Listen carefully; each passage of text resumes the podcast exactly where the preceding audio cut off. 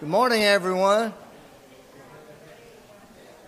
It's time to begin our worship service this morning. I'd like to welcome everyone here this morning. Just to be able to get out, this has been some kind of week since we've met this, this past Sunday. A lot of people still don't have electric and or water, and in this area and around the country, we need to pray for them. Certainly been a lot going on. Also, I'd like to announce that uh, NECA is providing, NECO is providing food, uh, farmers to families food box pickup. And this will be tomorrow from uh, 2 o'clock till 4 o'clock. They are delivering 300 boxes of food. They're going to bring it here they're going to unload it, and it's going to have uh, uh, some dairy products and, and meat and everything, and we want to get it out to the community. And anyone here that needs it, uh, this is they're going to be here at two o'clock. So I would say anybody that can help to come and help uh, distribute that, be here around two thirty or so and uh, we have that posted on Facebook and different places, and hopefully uh, we'll have a good turnout. And we need some help. What? Two o'clock? Yes, yes, they're going to be here at two o'clock. So from two to four, and this is really a good thing, and we appreciate that. Also, uh, on our prayer request, Josh Adkins uh, had surgery for a hernia this past week. He's doing good at this time. That's Katie Berkey's brother. And Denise Spears has asked to keep Destiny in our prayers. She is uh, pregnant with her first child, and she has tested positive for COVID. So we want to pray for Destiny. Vicki Bowen is staying with the, her son Scott since her fall, her recent fall. Leah Payne have recently requested prayers for her family, so we want to keep the family of Leah, Leah Payne, in our prayers. Continue to pray for uh, Kristen Ward, Rusty Leap, Hank Picklesheimer, and Randy Ash, and those who are currently taking treatments for cancer. And be sure to read your journal, and uh, we have several in here that's. Uh, sick and our shut ins, remember them in our prayers. And uh, we want to remember Marvin and Christy McAllister at the passing of Marvin's grandmother, Veda Ruth McAllister. Graveside services will be February the 23rd. That's Tuesday at Pleasant Ridge Cemetery. I believe that's all I have. If there's anything else that uh, I don't know about, uh, okay. As we begin to uh, worship God, let's go to God in prayer. Father, we thank you for this day. Father, we're thankful for the sunshine, and and and Father, we're glad that uh, so many people are, are getting their lives back to normal the last few days and but we are mindful of those, Father, who are still hurting and those who don't have any electricity, any power, or, or, or water, whatever it may be, Father. And, and, we just pray that, that you will bless them and, and bless our country, Father, at this time. These storms are going through and and the people that uh, has died from it and, and the tornadoes and, and other things, Father, we. Uh, we are blessed to, to be in an area where we're at, but but we do at this time, Father, we uh, we do have those who are struggling and, and need our help, and uh, we're thankful that, that we are able to help in whatever way that we can. And Father, we're thankful that uh, we will be receiving this food tomorrow to pass out, and and we pray that, that you that you will be with those people that uh, are delivering the food and, and uh, those, Father, out there who need it, we pray that they have an opportunity to, uh, to come and get it. Father, we pray that you'll be with us as we worship you this morning. Help us, Father, to worship you in spirit and truth. And, and Father, just uh, worship you as our true and only living God. And help us to uh, never forget that, Lord. We are thankful for all that you, you do for us, all that you bless us with. We uh, thank you for Chris and, and be with him this morning as he brings us a lesson. Be with him and his family. We pray for David and Mandy and his family that you'll bless them and and those, Father, if any who are traveling or whatever it may be, we pray that you'll watch over them. And Father, those mentioned here this morning, we pray that you'll uh, continue to be with those who are getting better, continue to watch over them. We pray for Destiny, Father, that you'll be with her and, and be with uh, those that we may not know about. And Father, we pray that, uh, that you will comfort the fam- family of the of McAllister family, Father, and bless them at this time. In Jesus' name we pray. Amen.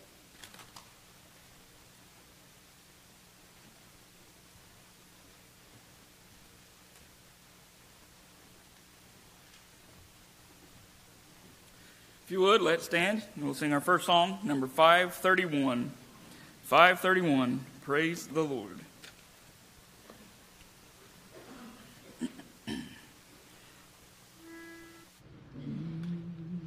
Praise the Lord,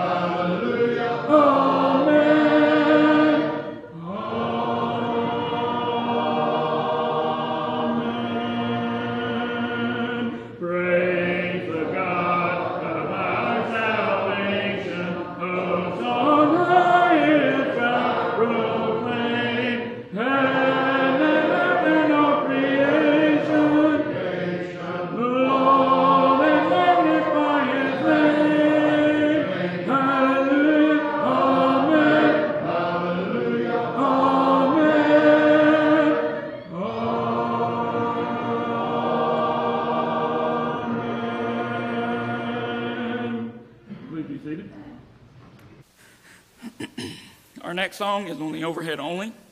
It's How Great is Our God. How Great is Our God. After this, with Chad Judge, we'll read our scripture and lead us in prayer.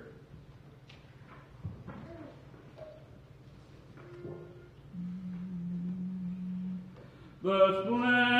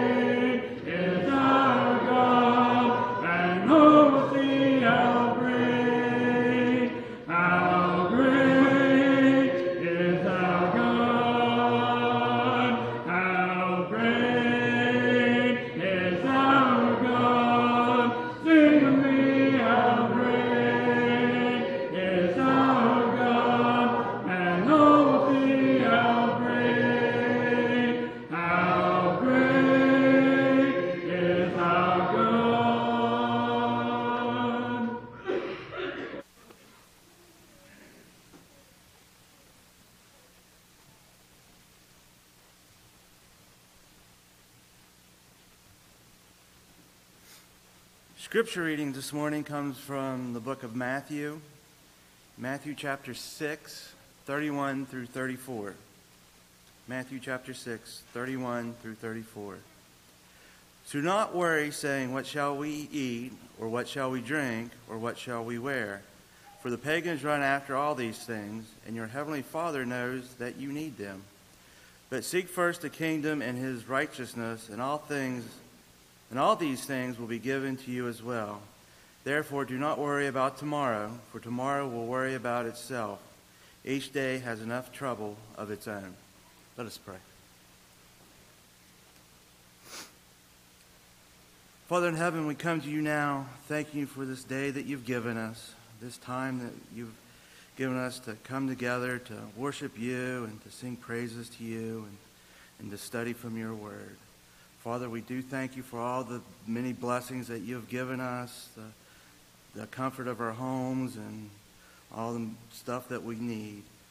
Father, we do pray for all the ones that are on the prayer list, the ones that are, are sick or dealing with illnesses or in the hospital or just at home, that you'll continue to be with them, strengthen and encourage them, be with the doctors that can help them and, and restore their health. Father, we do pray for the ones that have lost power during the, this storm, that, that you'll be with them, be with the workers outside, restoring the power, that you will keep them safe and um, they can get back to, to a normal way. Father, we, we pray that what we say here is well pleasing to you and is according to your will. We thank you for Cy for leading us in singing. We thank you for Chris for the lesson that he's prepared for us. Father, we are so thankful for many things that you have given us. Father, we pray that you'll always be with us, continue to strengthen all of us, that we can be better Christians uh, in our walk with you. Father, most important, we thank you for Jesus and all the things that he has done, that he has died for us, that we could have a home with you. We thank you for all the things that you do. In Jesus' name, amen.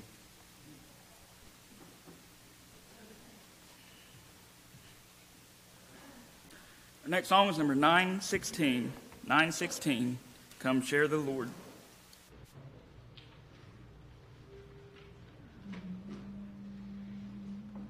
We gather here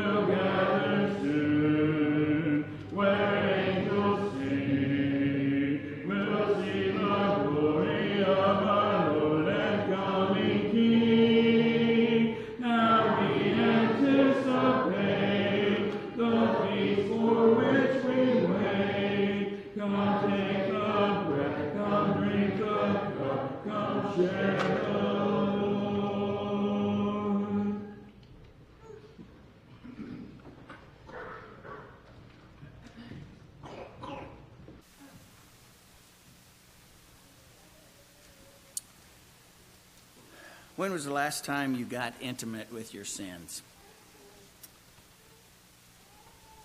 other than maybe a prayer at night or a prayer before you eat or something we might say, God forgive us of our sins, and then and then we go on.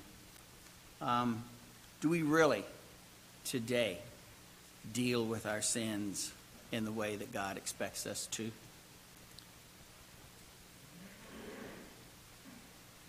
Under the old law, they dealt intimately with their sins. God instituted animal sacrifices once man had sinned as a way of reminding man about how seriously God takes sins, about how he hates sins and detests our sins. He wanted man to try to, in some way, sense what he senses when we sin. The slaughter of an animal, in and of itself, is uh, distasteful. It's repugnant. Uh, and I guess it's possible to get used to that if that's what you do for a living. Um, but it's still never a pleasant act. God wanted these sacrifices to hurt. He wanted these blood sacrifices to mean something. They were regular and ongoing, so the persistence, the ever presence of these sacrifices was one thing. The priests themselves had to offer sacrifices for themselves before they offered sacrifices for the people. They couldn't scrimp on these offerings, these sacrifices in any way. God demanded um, their best where blood offerings were concerned, where non blood offerings were concerned. The crop that they had worked so hard for all of all of the previous year, the very first crop, that eagerly anticipated and awaited crop, had to be offered to God. That hurt. Where animals were concerned, the animal that you offered could not be damaged or less than the best that you have. It couldn't be lame. It couldn't be blind. It couldn't be that straggler over here. It had to be the best that you had. God wanted people to sacrifice something in their sacrifices. He wanted them to give up something. He wanted it to hurt. People were not allowed to retain any part of their sacrifice for some side benefit. At least I could, you know, eat of this. No. That was reserved for the priests, the Levites, and the services that they provided. Listen to this. When any man of you brings an offering to the Lord, you shall bring your offering of the animals from the herd or the flock. If his offering is a burnt offering from the herd, he shall offer it a male without defect. He shall lay his hand on the head of the burnt offering, that it may be accepted for him to make atonement on his behalf he shall slay the young bull before the Lord. This isn't the priest, this is the owner. And Aaron's sons, the priest, shall offer up the blood and sprinkle the blood around the altar that is at the doorway of the tent of the meeting. He shall then skin the burnt offering and cut it into its pieces. That's grotesque it talks later on about the, the birds, the doves that were offering. It says they pinched their heads off and pulled them apart by the wings. That is grotesque, and I hate to even have to say those things. Stirs up really bad images. God wanted them to be intimate with their sins. Not only was this a prized uh, possession without defect, you also had to lose it and all that went into its existence in the first place. On top of that, you had to do the dirty work yourself. God wanted man to be intimate with his sins so that he could convincing, convincingly acknowledge them before God. You know, we owe Jesus so much. We can't even begin to express our debt of gratitude to him for what he has done. One of the things that he has done is he removed that old law from our charge We don't have to offer those blood sacrifices the way they did. We have him as our blood sacrifice. He did it willingly. And the next time you think about your sins, think about what they had to go through and what we, quote unquote, have to go through. Not much comparison at all. Our gratitude to Jesus and our gratitude to God for what uh, they have done for us is remembered in the Lord's Supper that we are about ready to partake. We gather every Lord's Day to do this. It is a solemn feast. We should be examining ourselves as we do this. And part of that examination is how unworthy we are to partake. Let us pray. Our Father in heaven, we pray as we assemble at this time that you will be with each of us who participates in this sacrifice. The sacrifice of your Son on the cross and, and the remembrance that we have of him at this time. We ask that you bless this bread, which to us represents his body that was hung on the cross for us, so that we would not have to undergo not only that which they under the old law underwent, but also the eternal damnation that our sins brings to us without his sacrifice. We pray that you be with us as we partake. In Jesus' name we pray. Amen.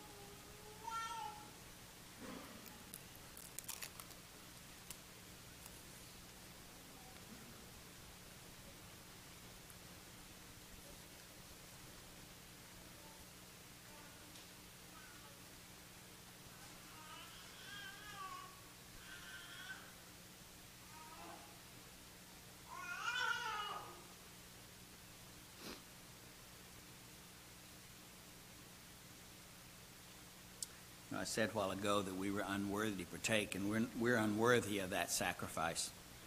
Uh, sometimes in 1 Corinthians 11 chapter, we talk about uh, the unworthy, being unworthy, partake in an unworthy manner. Um, our manner is worthy. This is our manner. What they were doing was a corruption of the Lord's Supper.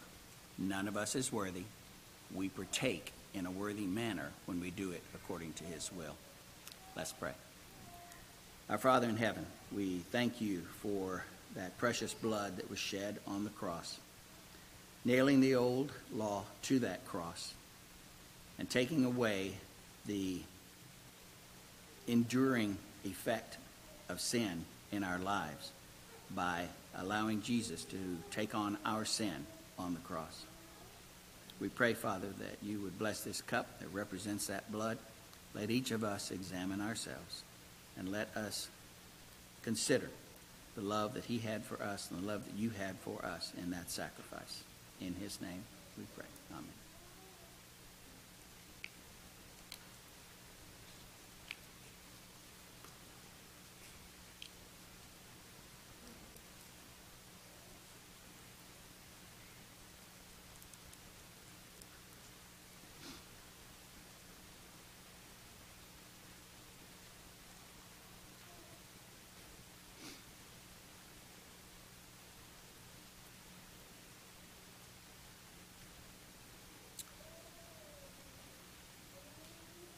Next time you say, Lord, forgive me of my sins, pause for a second and reflect on what those sins are, other than just letting those words flow from your mouth.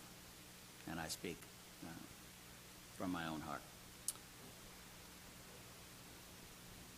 Since we're paused, I take this time to remind everyone that um, this congregation exists to spread the word of uh, God here in this community and exists to serve us as members of it to be uh, built up in the faith. Uh, we can't do that without the free will offering, uh, the pattern that God has set up for us in the New Testament for supporting such a work. The uh, boxes are in the back, and if you have not uh, done so recently, we would encourage you to make your offering there.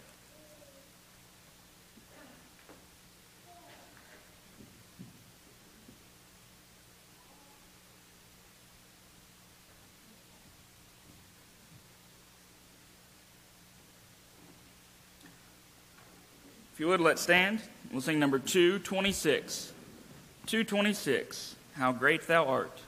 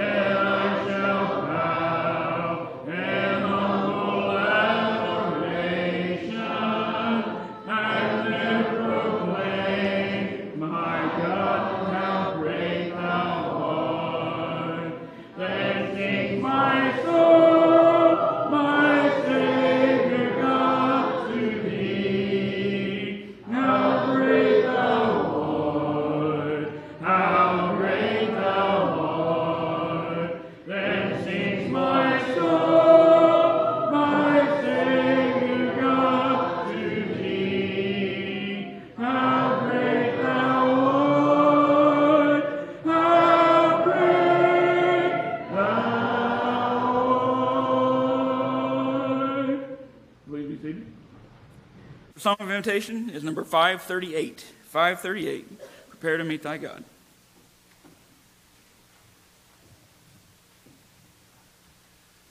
Good morning. It's good to see each one of you back with us again this morning. If you've got your Bibles, we turn into Mark chapter 6. Mark chapter 6 is where we're going to be studying this morning. We've been in, the middle of a series of Mark for several weeks now. We've been talking through Matthew 5, uh, Matthew 4 and 5 actually, where Jesus presents the parable of the sower, and we're supposed to look inside of ourselves and figure out which type of soil are we. Are we the good soil that readily accepts the word? Or, or are we one of the other types of soil that, that pushes back a little bit sometimes? Uh, obviously, there are varying grades there, and obviously, you can switch back and forth. At one point, the disciples were not good soil. They become good soil, but they're not there yet. And so, there's hope for all of us, no matter where our hearts are. If we're willing to put in the hard work to grow our faith, we can get there. That's kind of what Mark, Matthew, Mark 4 is all about. Mark 5, we meet some people in the middle of storms. During a storm is when we need our greatest faith. It's been kind of a crazy week, hasn't it? a lot of us have been out of power. A lot of us have been out of water for a day or so. Um, it's been a little bit of a week, hasn't it? So it's good, I think, to talk about these kinds of issues during this kind of where our minds are in this setting. during storms, our faith has the potential to grow like it's never grown before. It's an opportunity. In Mark chapter 6, Mark seems to switch gears. He's not really going to. Remember, Mark's more of a preacher than a historian. So he's going to use Jesus' miracles and the interactions Jesus has with the different people as illustrations to serve his greater purpose. So Mark is going to continue the conversation that he's just had in 4 and 5 about storms and growing your faith, and he's going to show you what comes out of a grown faith, a grown up person's faith. What does that look like? Well, it gets rejected. It gets rejected. In Mark chapter 6, Jesus goes home. Uh, he goes back to his hometown of Nazareth. Nazareth for Jesus would have been very much like someone leaving Proctorville and coming back after a couple of years. Not a lot's changed. It's small. Uh, Nazareth is about 50 families, not a ton of people. Um, you can see a recreation of the synagogue uh, on the board here behind me. This is what the interior would have looked like. There's the out the, the exterior uh, for you. This is obviously a recreation. The one that Jesus would have stepped foot in uh, is no longer there. This is a very small community. Jesus knew these people. Um, this would be like going into food fair for one of us. And, you know, you see your cousin, you see your aunt, and you see your friend, and you wave next door neighbor. You know, you know these people. Jesus knew these people. In fact, when he comes back to his house, back to his hometown in Nazareth, there, the people are astounded at his miraculous ability. Nobody has been able to do the things that Jesus has done. They are confounded, they're amazed, astonished at his power. And in fact, they have even gone beyond that to listen to his teaching. And at that, too, they are also amazed. They don't know how he has grasped these difficult theological concepts and are applying them in ways that are affecting each and every person's life. They don't get it. He's not a rabbi. He didn't sit at the famous Rabbi Gamaliel's feet like Paul would have. You might expect theological treatises from Paul. From a guy with his education, you would expect profound teaching from Paul because he's a rabbi. But from Jesus, who hasn't sat at a rabbi's feet, who didn't go to school to learn these things, it's a little bit astonishing that he has such power, but also has such incredible knowledge. These people are well aware of his education, grew up with them. They saw him when he was born. In fact, most of them remember how Jesus was conceived. In fact, you notice that in this story, we're not going to have time to read it today. I want you to go back and read the first 13 verses of Mark 6 today and just kind of pick it apart. Work through those questions that I put on the front of the bulletin for you. Read the article there and work through those questions this week. But as you read through Mark 6, those first couple of verses, you'll notice that they don't call him Joseph's son.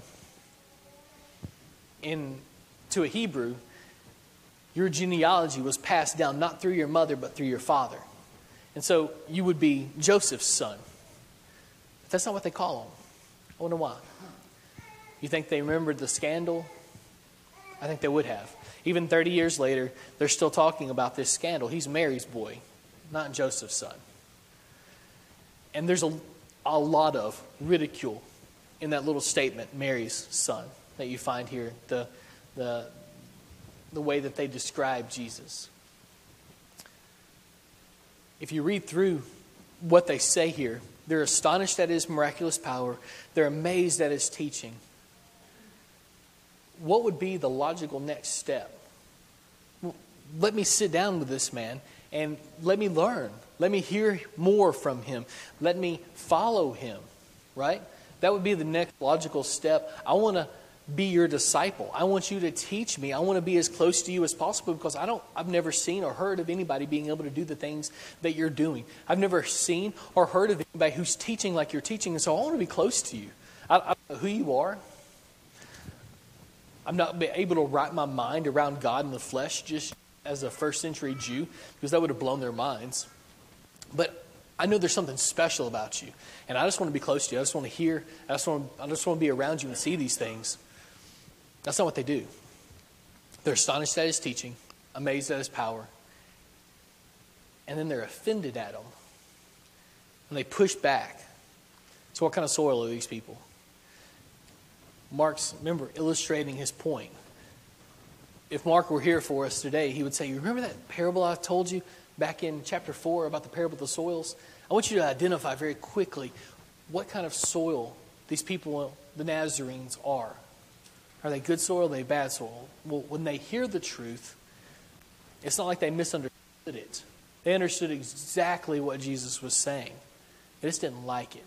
They didn't like the, the messenger. They couldn't wrap their heads around why he was special. And so they pushed back. You know, it's possible for us to become so acquainted with something that we become desensitized to it.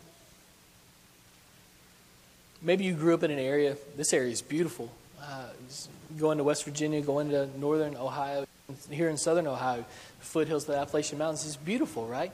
You just drive around. We were up on Greasy Ridge a couple days ago, driving around looking at the, at the ice and things like that. It's gorgeous. Terrifying, but gorgeous, right? Really inconvenient, but gorgeous. If you were around that day after day after day after day, what begins to happen? You begin to not see it, don't you? You begin to overlook it. And what was once amazing, beautiful, is now mediocre of your acquaintance with it. You haven't stopped to appreciate its beauty over and over and over again. I think that's what's happened in Nazareth. The people were so acquainted with Jesus, they couldn't grasp his uniqueness. It's different. And so I started thinking what makes a person's heart hard? What makes us become desensitized to Jesus? Because I think that's a possibility for us just as much as it was for them. We are, although not as acquainted with Him physically as they were, at least as acquainted with Him emotionally and spiritually and verbally through the Bible as they are as they were with him. And so for us that for us that come to services regularly, there may be a possibility for us to contract a hard heart. And I, I want to avoid that, right? I want us to avoid that. So how what makes a person's heart desensitized to Jesus. I think Mark tells us. If you go back through and you look at Mark chapter 4 with the parable of the soils, you're going to hear me say that probably several times as we work our way through this incredible gospel. A lot of what Mark is teaching hinges on the parable of the soils. It's very important in his gospel. But as you go back through and you look at the parable of the soils, I think Mark gives you the answer for what makes a person's heart desensitized to Jesus. If you're not willing to put in the hard work to grow, or if you're going to allow yourself to become distracted by anything, literally anything, that can distract you from God, the possibility for you having a desensitized heart is very high. If you go back through and you look at the parable of soils, the thing that Jesus says to make your heart sensitive, to make it soft, to become good soil, right? Is you need to put in the hard work to grow your faith. Put in the time. This doesn't happen overnight, it's a process, right? Mark tells us that in chapter 4 in the, the second of these seed and soil parables. It's a process, it takes some time. You're not going to grow overnight into this, this giant of faith, the mustard seed kind of faith. It doesn't happen overnight, it, it takes a little bit of time. But if you're not willing to put in the time, or if you're not willing to put in the hard work of, of getting out the maps uh, and doing the word studies and, and spending some time in the word and spending some time around people who encourage you to be more like him, if that isn't something that you want to be involved in, it's going to be very easy for your heart to become desensitized to Jesus. One of the other things that he tells us in the parable of the soils that will affect the way our hearts hear him is the cares of the world. That's just kind of a really generic term, isn't it? And I think Mark means it to be generic. He wants it to be all encompassing. Literally anything that takes your concentration, your focus off of Christ, has the ability, and I would say the likelihood, to make your heart desensitized to Him. So that even if He were standing in front of you doing miracles, things you had never even heard of, had no concept of, like raising uh, the, the little girl last week in Mark chapter 5. When she died, what did the people think? Well, there's no use in bothering the teacher anymore. Even this incredible rabbi can't heal her. She's, she's dead, she's gone. What did Jesus do? He healed her, He resurrected her from the dead. Even if that happened right in front of you, and you hadn't been putting in the time to grow your faith, you would find a way to discount it. You would find a way to discount it. You would find a way to explain it away. She's just sleeping, you know? She wasn't really dead, she's just almost dead. He did something and it was it was cool, but I mean it wasn't, you know, resurrect. You would find a way to discount it, wouldn't you? Mark in chapter 4 in this parable of the soul Soil also tells us uh, the, the love of money will also has the power to desensitize our heart. Literally anything you put more focus on than you focus on God has the power to desensitize your heart to Him. And so we need to be very careful in 21st century America, where we are the wealthiest people on the planet in an age unparalleled as far as wealth goes. We need to be very careful with how attached we become to money. We also need to be very careful with what we attach ourselves to, what we focus on. The scripture reading Chad read for us this morning from Matthew 6 uh, parallels the thoughts that I wanted to lay alongside this, this little section of our, of our text this morning. Jesus is teaching on the, the parable, uh, the, the Sermon on the Mount, and he's talking about how he's going to take care of you. He's going to give you the clothes that you need, need. He's going to give you the food that you need. He's going to take care of you. But what? Seek first his kingdom. Before all this other stuff, seek this first. So, what's your focus? What do you pay more attention to than anything else? What do you spend more time on than anything else? What do you love more than anything else?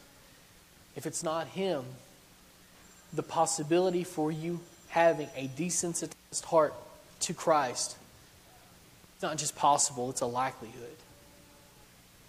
You see how this is so incredibly necessary for us? We need to hear that, right? I don't want my heart to be to be to become in that place. I don't want your heart to be in that place either. We've got to figure this out and focus and Focus on Him and spend the time and put in the hard work to grow our faith so that we want to be closer to Him.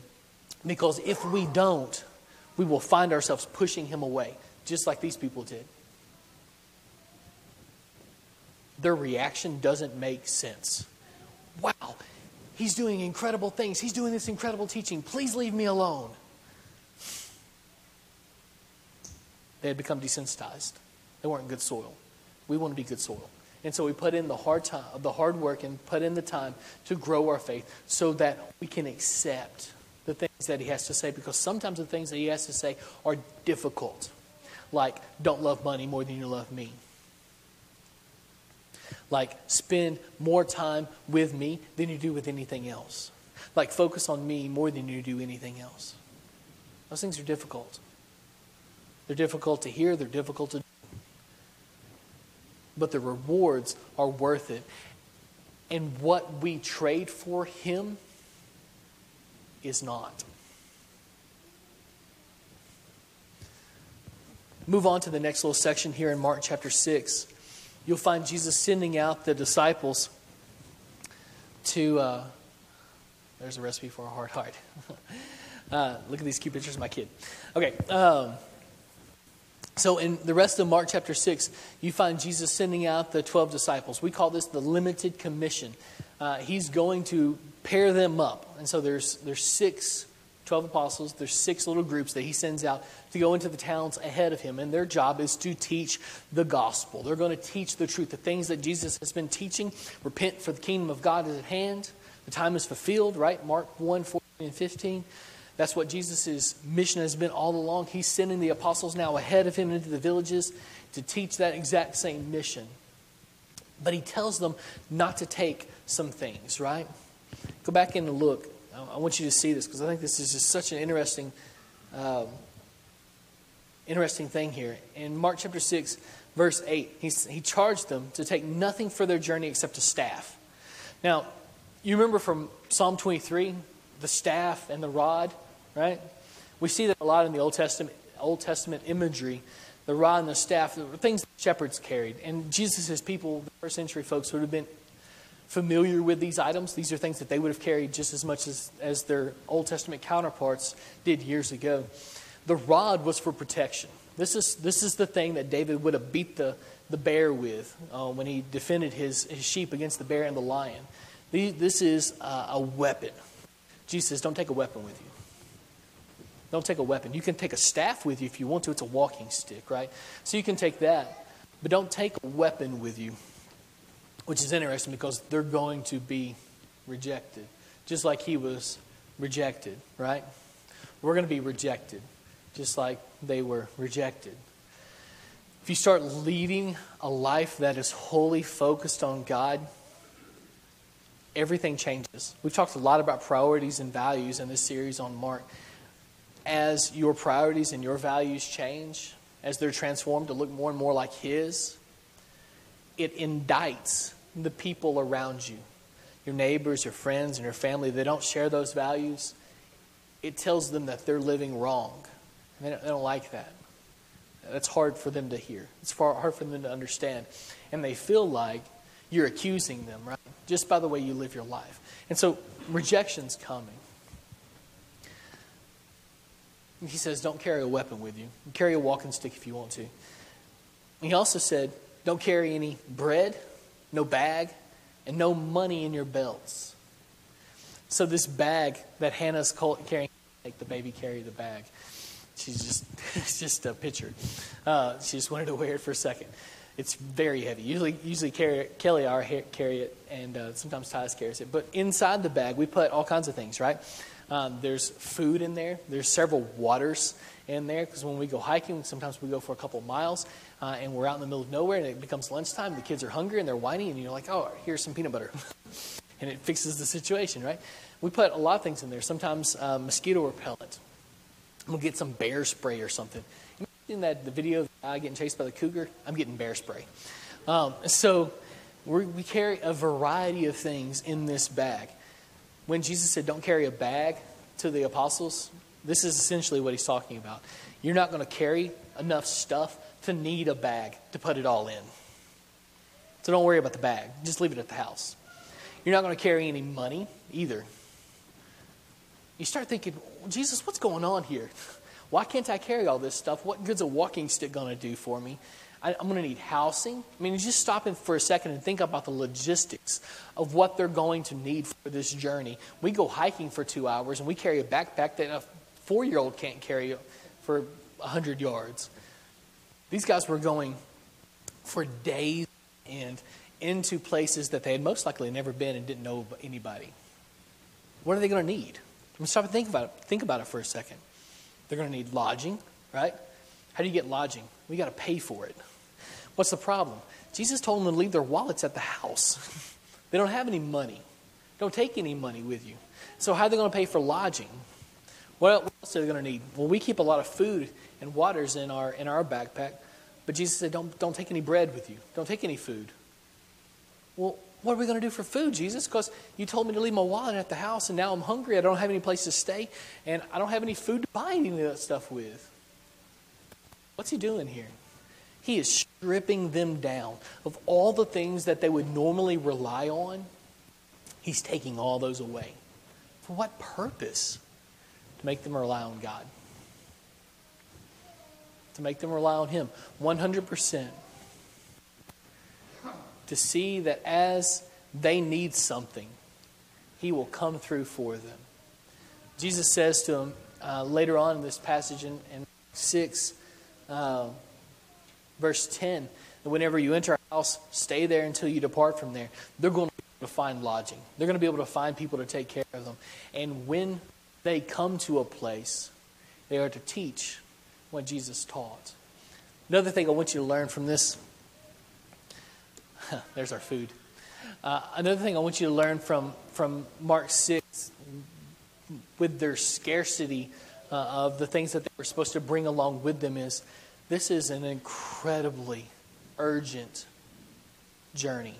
This is an incredibly urgent call. They don't have time to go back to their houses and gather up all the things that they think they're going to need for this long journey. That takes too long. They need to go. They need to be on the road telling people, teaching that there's a Savior, that He loves you, that He's died for you, and that there is a way to salvation. There is a way outside of your sins that Rick talked about this morning. There can be salvation, but those people outside don't know about it because we haven't gotten to them yet. Jesus says, I want you to get to them. Don't go back to your house and spend time messing around with your bag. Don't worry about the bag. You're not going to need the bag anyhow. Go. God's going to take care of you. It's going to be just fine. Just hit the road and start telling people that there's a Savior. Talk to them about the plan of salvation, what God wants from them, and how He's chosen to save them. You may have noticed the, uh, the numbers that are that have been on the left side of the screen here, they've been going up. I tried to figure out how to do a counter. I'm not I can't do that. but you've noticed every minute 120 people die. Do you know that? I didn't know that. Every minute 120 people die somewhere on this earth. In the span that I've been talking to you this morning, at least 2,160 people have died, have entered into eternity. Now, the Bible tells me that most of them didn't know about God, didn't know about the plan of salvation because wide, right, is the gate that leads to destruction. Narrow is the way that leads to life. We have the recipe for salvation. We don't have time to be messing with bags. Our call is urgent. We need to get out there and start telling people about this before they enter eternity unaware.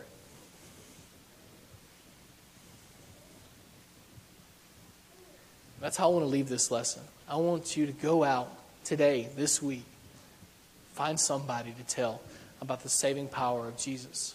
He's the only one where salvation can be found. We look in a lot of a lot of wild places for salvation. Sometimes we look in, uh, in, in money for salvation. We think it's going to save us. We look to the world for salvation. We think it's going to make us happy. It doesn't have that power. Not only does it not want to, it doesn't have that capability to. Only Christ has that capability. And today He's calling you. If you haven't been saved, if you haven't been baptized into His blood, He's pleading with you this morning to come. Have your sins washed away in the power of baptism. Take up a new life. Become a new person inside of Him. Maybe you've already made that decision this morning. You just need the prayers of this congregation to be who you ought to be, to go out into this world and tell people that there's a Savior, that He loves them. If you have any need this morning, won't you come as we stand and sing?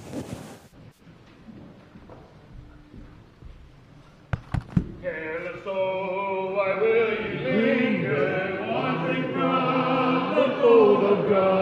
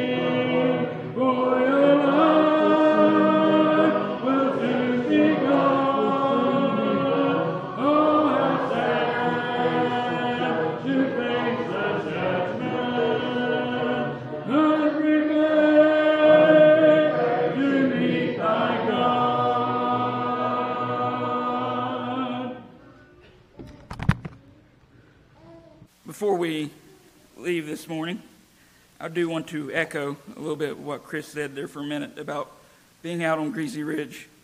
Uh, and I've learned this week that you don't always understand what you have until you lose it. I know I actually got mine back, meaning power, which is odd because I'm usually the last one. But you don't realize how blessed you are until you lose something. Even just driving here, you know, we lost power Monday night, had to come into town for gas for the generator Tuesday and Wednesday. Trip that normally takes me 20 minutes took me an hour. Going over, around, and under fallen trees. Yes, I did it all. Even moving fallen trees. You, uh, it, it becomes really annoying. And you know, you get gas, and I, I don't know how clean everybody else is when they're dealing with gas, but I got some on me. I'd been working. I, I stunk. Let's just get it out. I stunk. I was nasty.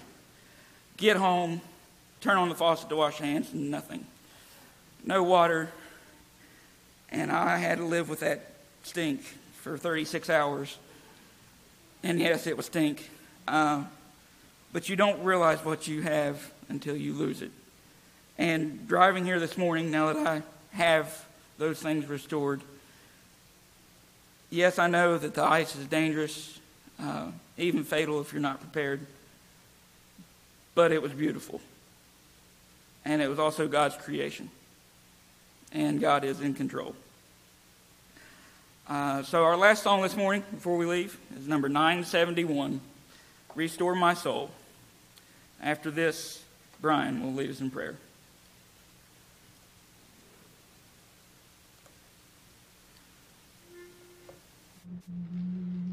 Restore my spirit, Lord, I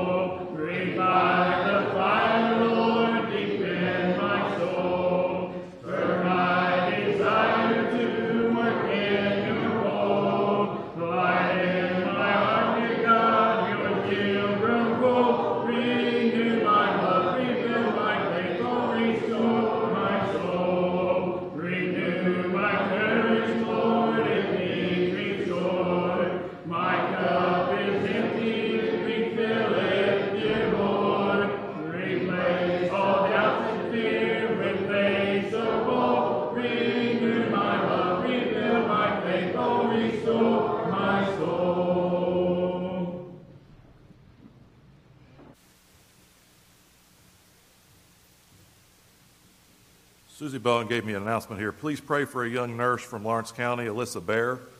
She had to have two emergency surgeries, back surgeries this week, and because of COVID, she is alone at this time. She is not moving from the waist down. She's possibly going to Boston for spinal rehab when she is more stable. Would you bow with me, please? Father in heaven, we're thankful for this day, Father, and we're thankful for this opportunity that we have to gather here in this building, Father. Thank you for the reminders you've given us for all the blessings that we do have this week. Father, we pray for those that are still without power and water and the necessities to survive, Father. If we can be of any help, Father, show us the way to we, where we can do those things. Father, we're thankful for all the, the men and women that are working to, to restore these, these issues to our community. Be with them, help them to be safe, Father, as well. Father, we pray with all those on the sick list. Father, we especially want to pray for Alyssa. Be with her and the doctors that are tending to her, Father. Give her the comfort in knowing that there's others out here uh, thinking about her. Father, be with us the rest of this week. Help us to be the examples we need to be. In Jesus' name I pray. Amen.